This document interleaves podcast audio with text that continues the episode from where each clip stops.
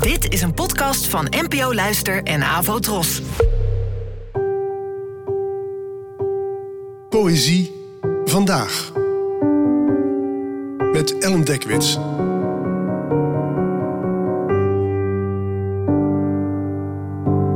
Hallo, fijn dat je luistert.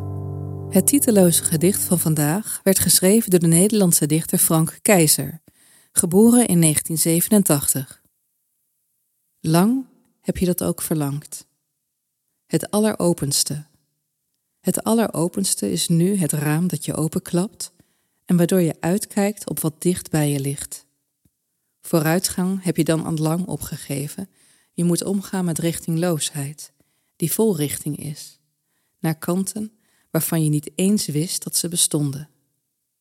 Wat er allemaal niet nog gekend moet worden, denk je. Je gaat er nog heen, maar niet nu. Eerst rust je tussen de brokken, in dat onstuimige midden. Dit goede grijs maak je je thuis. Dit gedicht gaat voor mij over opnieuw beginnen. Hoe dat vaak een slim plan lijkt, maar soms ook heel moeilijk is.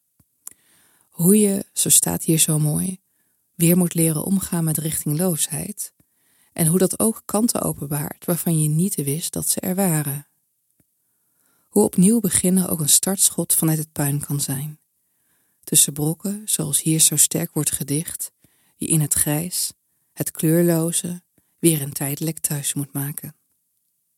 Bedankt voor het luisteren en tot de volgende keer. Abonneer je op deze podcast via de gratis app van NPO Luister. Daar vind je ook een handig overzicht van het complete podcastaanbod van de NPO. Afro Tros, de omroep voor ons.